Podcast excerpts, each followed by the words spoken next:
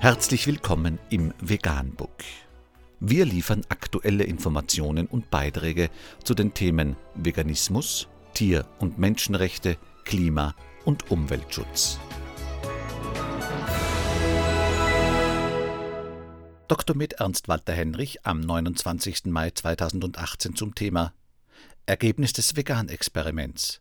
Das Verrückte ist, dass mir mein Gemüse und meine Hülsenfrüchte mittlerweile sogar besser schmecken als das, was ich vorher aß. Unter www.blogs.taz.de ist nachfolgendes zu lesen. Neulich habe ich ein Experiment gewagt. Eine Woche lang entsagte ich jedem Fleisch und tierischen Produkten. Der Anlass war ein Artikel über die Nachhaltigkeit einer rein pflanzlichen Ernährung. Womit ich nicht gerechnet hatte, war, dass ich während der ersten paar Tage nicht wusste, was ich essen sollte. Meine Fleisch- und Käse dominierten Essgewohnheiten hatten mich unfähig gemacht, rein pflanzliche Gerichte zu kochen.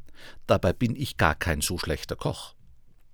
Im Supermarkt bin ich in Regionen vorgedrungen, die ich sonst nie betreten hätte. Es war spannend, eine ganz neue Art einzukaufen und zu kochen. Die ersten Gerichte gingen in die Hose, aber nach nur einer Woche hatte ich mich eingegroovt. Mein Fazit es geht.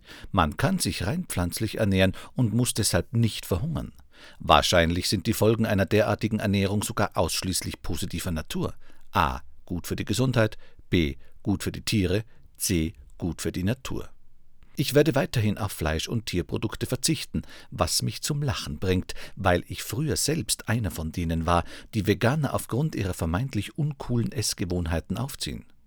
Das Verrückte ist, dass mir mein Gemüse und meine Hülsenfrüchte mittlerweile sogar besser schmecken als das, was ich vorher aß. Damit hatte ich vor diesem Experiment absolut nicht gerechnet. Nun gut, ich weiß, dass es kaum jemanden interessiert, was ich hier schreibe, aber einen leisen Appell schleudere ich dennoch ins Internet. Bitte, liebe Leute, mäßigt euch mit eurem Fleisch- und Tierproduktekonsum. Es ist nun mal das Richtige, was zu tun ist, auch wenn's anfangs nicht jedes Mal schmeckt. Ich schließe mit einem Zitat von einem sehr geschätzten Kollegen, Richard David Brecht. Ja, ich glaube tatsächlich, dass Fleischessen irgendwann ausstirbt. Nicht ganz so schnell, aber ich würde sagen, in der Generation meiner Enkel, also vielleicht in 15 bis 20 Jahren, werden die Kinder selbstverständlich damit aufwachsen, kein Fleisch zu essen.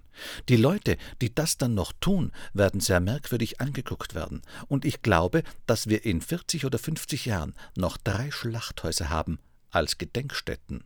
Da gehen dann die Schulklassen durch, um sich zu erinnern, was wir früher mit Tieren gemacht haben, und werden sich gruseln und fragen Opa, warum hast du das eigentlich mitgemacht?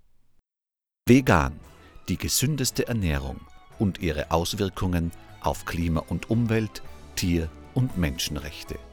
Mehr unter www.provegan.info.